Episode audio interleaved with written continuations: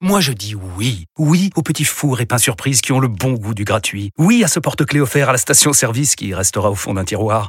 Oui à une pizza achetée, la deuxième offerte, parce que celle offerte est toujours meilleure. On préfère tous quand c'est gratuit. Chez Skoda, profitez de deux mois de loyer offert sur une sélection de modèles jusqu'au 31 mars. Portes ouvertes ce week-end. Skoda. Deux loyers offerts après premier loyer en LLD 37 mois sur toute la gamme Skoda, Orenia et Enya Coupé, c'est accord par Volkswagen Bank. Détails sur skoda.fr. Au quotidien, prenez les transports en commun. Vous écoutez RMC. Bonsoir et joyeuse Pâques. Ce soir, je suis très heureux de recevoir dans l'église aujourd'hui l'émission euh, religieuse proposée tous les samedis soirs après l'after-foot euh, par le diocèse de Monaco. Je suis très heureux de recevoir trois représentants des trois principales confessions chrétiennes. Euh, le pasteur Jonathan Schmutz, bonsoir. Bonsoir. Le prêtre catholique euh, Xavier Ernst, bonsoir. Bonsoir. Et aussi le prêtre orthodoxe François Espéré. Bonsoir. Alors en réalité, les auditeurs vous connaissent déjà parce que vous êtes passé déjà euh, sur le plateau de, de euh, l'Église d'aujourd'hui ici sur RMC, mais euh, je vous ai proposé de venir parce que justement, on, on va parler de, de, celle qui est la plus grande fête, fête pour euh, les chrétiens, c'est-à-dire euh, Pâques. Déjà, pourquoi euh, on dit chez nous, chez les chrétiens, que Pâques c'est l'annonce de la Quelle est cette bonne nouvelle Père euh, François Expéré alors la, la, la, cette bonne nouvelle, elle, elle, vient en réponse à une mauvaise nouvelle. Il y a, il y a eu une mauvaise nouvelle pour l'homme. Il a été euh, chassé du paradis et, et il a découvert la mort, euh, qui sanctionne euh, la maladie du péché. Et donc la bonne nouvelle, c'est que la mort est vaincue, puisque le Christ est ressuscité et que en ressuscitant, il nous a euh, d'ores et déjà délivré de la mort. Donc c'est plutôt ce qu'on peut appeler une bonne nouvelle. Et qu'est-ce que vous pouvez nous dire, Père euh, Xavier Ernst? Oui, délivré de la mort et de toutes nos, nos petites morts de tous les jours. C'est pourquoi cherchez-vous parmi les morts celui qui est vivant et celui qui est vivant qui est là déjà aujourd'hui dans notre vie? Comment est-il vivant? Et voilà, se rappeler qu'il est là. Je suis parmi vous. Pasteur euh, Jonathan Schmutz? Oui, mais je suis complètement d'accord avec ce qui a été dit. Moi, je rajoute peut-être le, le, un point qui me paraît aussi assez important, c'est que Pâques, c'est une preuve que Dieu existe. Mm et qui a donc déjà qu'il existe un Dieu euh, et qu'il a voulu nous rencontrer. Mais alors, il y a une, des critiques qui ont été adressées aux chrétiens tout au long de, de l'histoire de l'Église, des églises après.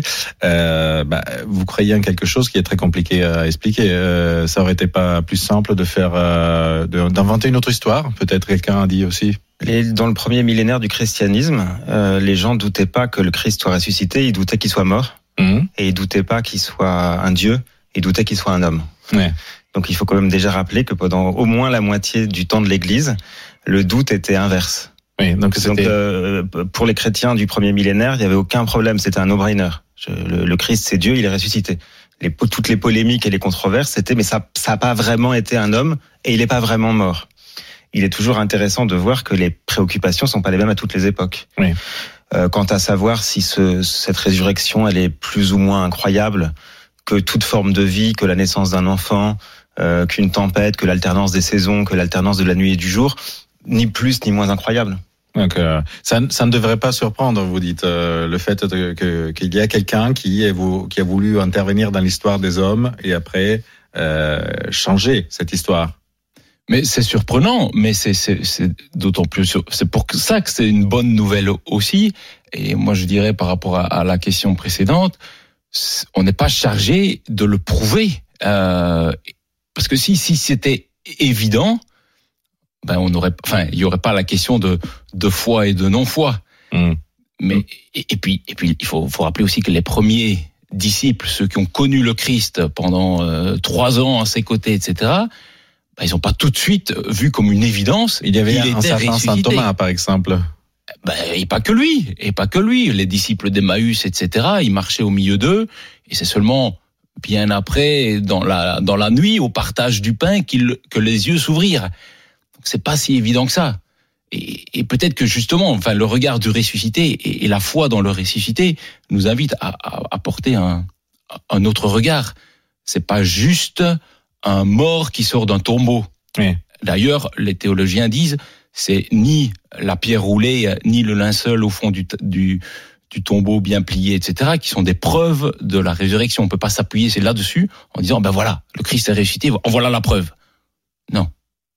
Et qu'est-ce que vous en dites, Jonathan Schmutz C'est une, c'est quelque chose d'incroyable de se dire qu'un mort ressuscite. Comment, comment, euh, parce que il y a beaucoup de personnes qui disent bah oui, mais euh, je n'ai pas les preuves.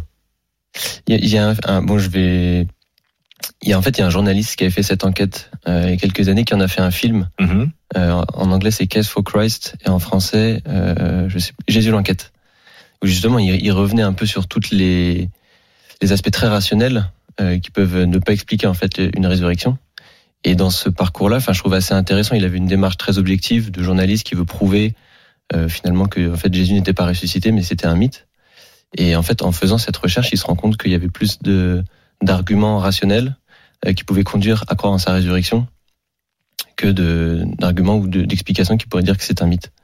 Et est-ce que le message de Pâques, donc de la résurrection de Jésus-Christ, change aussi notre perspective ou nous, nous invite à changer notre perspective vis-à-vis de la mort parce que ça nous avons tous peur de la mort euh, par contre, ça va arriver, euh, mais ça change un peu le, point de vue que nous avons. Oui, alors en fait, le sujet de la mort, j'ai l'impression que c'est un sujet qu'on on évite aujourd'hui. Mmh. On n'en parle pas trop, même pas du tout. Peut-être parce qu'on en a tous peur ou on essaie de s'en, ouais, de, ouais, de, de pas l'affronter. Mmh.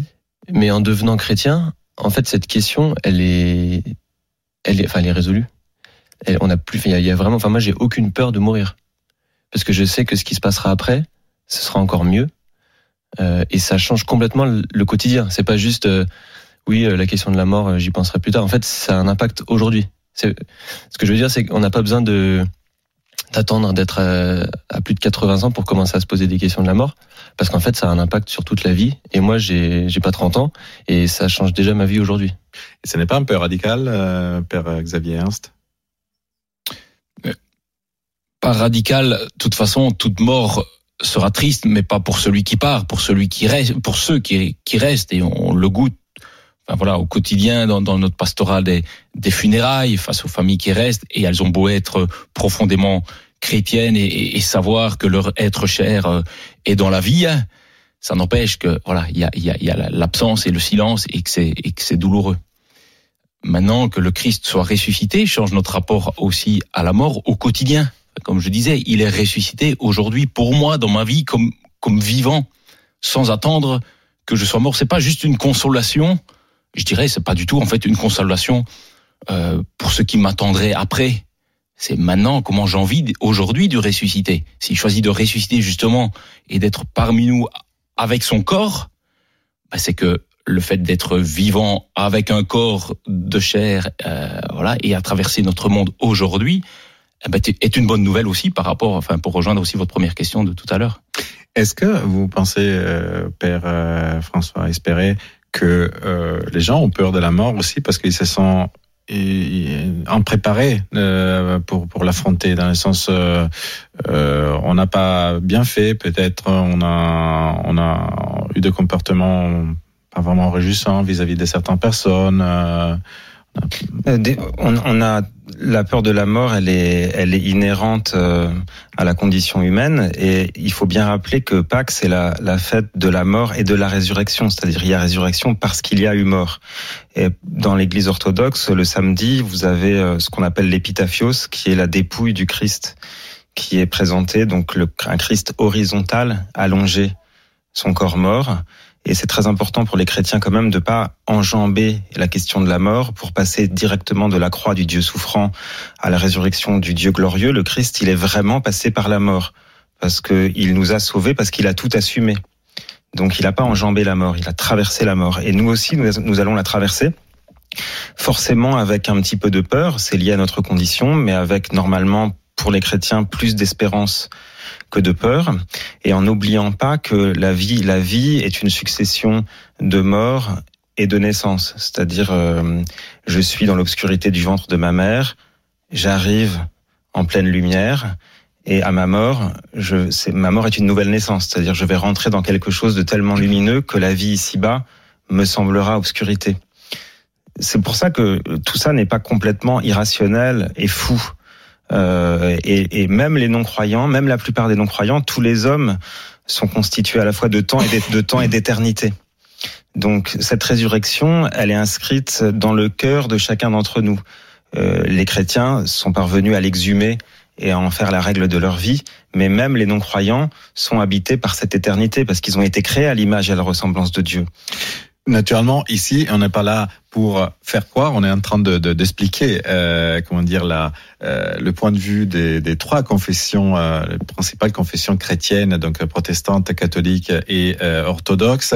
Euh, mais c'est intéressant de voir que il y a des millions de personnes que ce soir, euh, tout au, tout au long, tout autour du monde, sont en train de célébrer quelque chose qui est effectivement incompréhensible. Donc, on peut on peut se poser justement des questions pour euh, revenir au, récit des Pâques, euh, on voit dans les évangiles que euh, il y a eu un rôle très particulier joué par des femmes.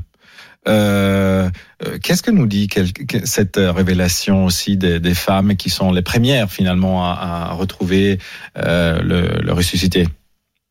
Oui, c'est vrai que c'est un point qui est assez, on pourrait croire surprenant de dire que Jésus se révèle ressuscité en premier lieu à des femmes.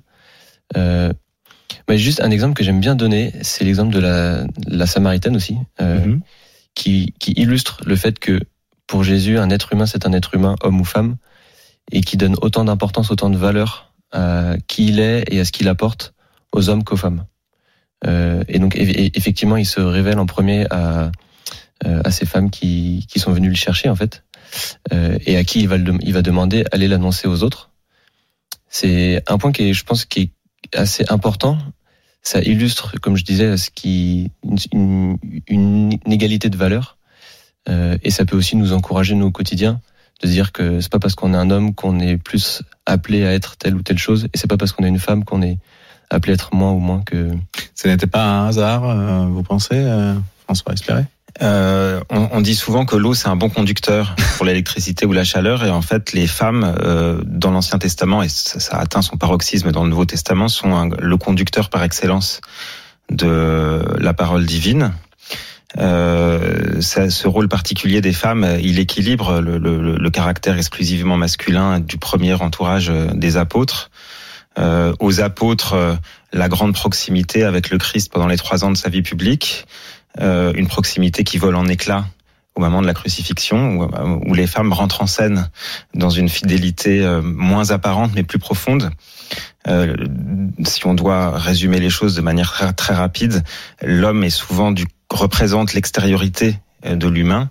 C'est Pierre, c'est le jaillissement, c'est la parole, et la femme représente l'intériorité. D'ailleurs, la, la Vierge Marie reçoit le Christ à l'intérieur d'elle-même. Elle médite ces choses dans son cœur, et la récompense donnée à l'intériorité, c'est la première découverte de la résurrection.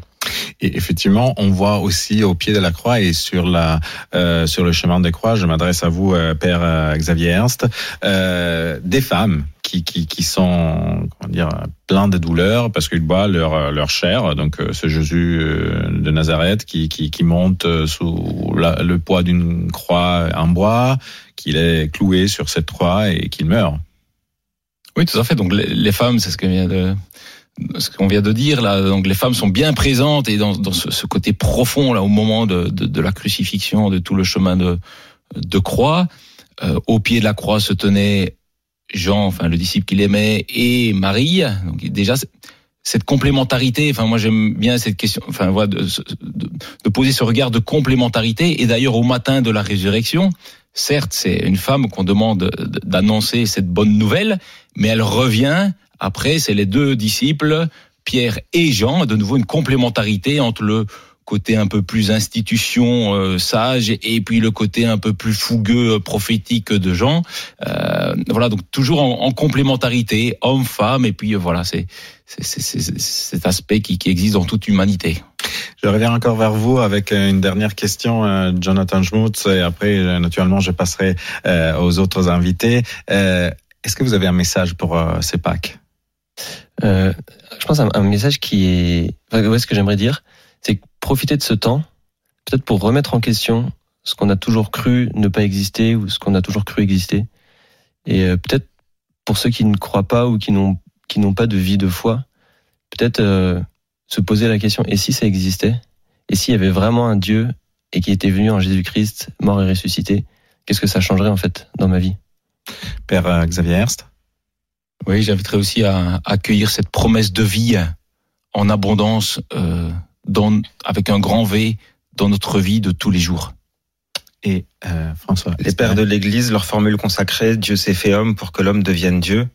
Et Pâques, c'est pour chacun d'entre nous, croyants ou pas croyants, l'occasion de réanimer notre devenir divin, notre potentiel divin. C'est-à-dire, il y a tout notre corps, tout notre cœur nous aimante vers Dieu. Et si on le comprend, c'est plus facile. Je remercie mes trois invités. Je vous souhaite encore des très joyeuses Pâques. Je remercie donc le pasteur Jonathan Schmutz, le père, euh, le prêtre orthodoxe François Espéré, le prêtre catholique Xavier Ernst pour euh, être venu ici euh, sur le plateau de l'Église d'aujourd'hui sur AMC. Permettez-moi, avant de terminer aussi, en tout cas, d'adresser mes voeux à nos frères juifs et nos frères musulmans qui fêtent dans plus ou moins de cette même période leurs grandes fêtes euh, respectives. Je vous laisse avec la programmation de la nuit de RMC et je vous souhaite encore joyeuse Pâques. C'était Église d'aujourd'hui, une émission présentée par Matteo Ghisalberti, à retrouver sur l'application RMC et sur rmc.fr.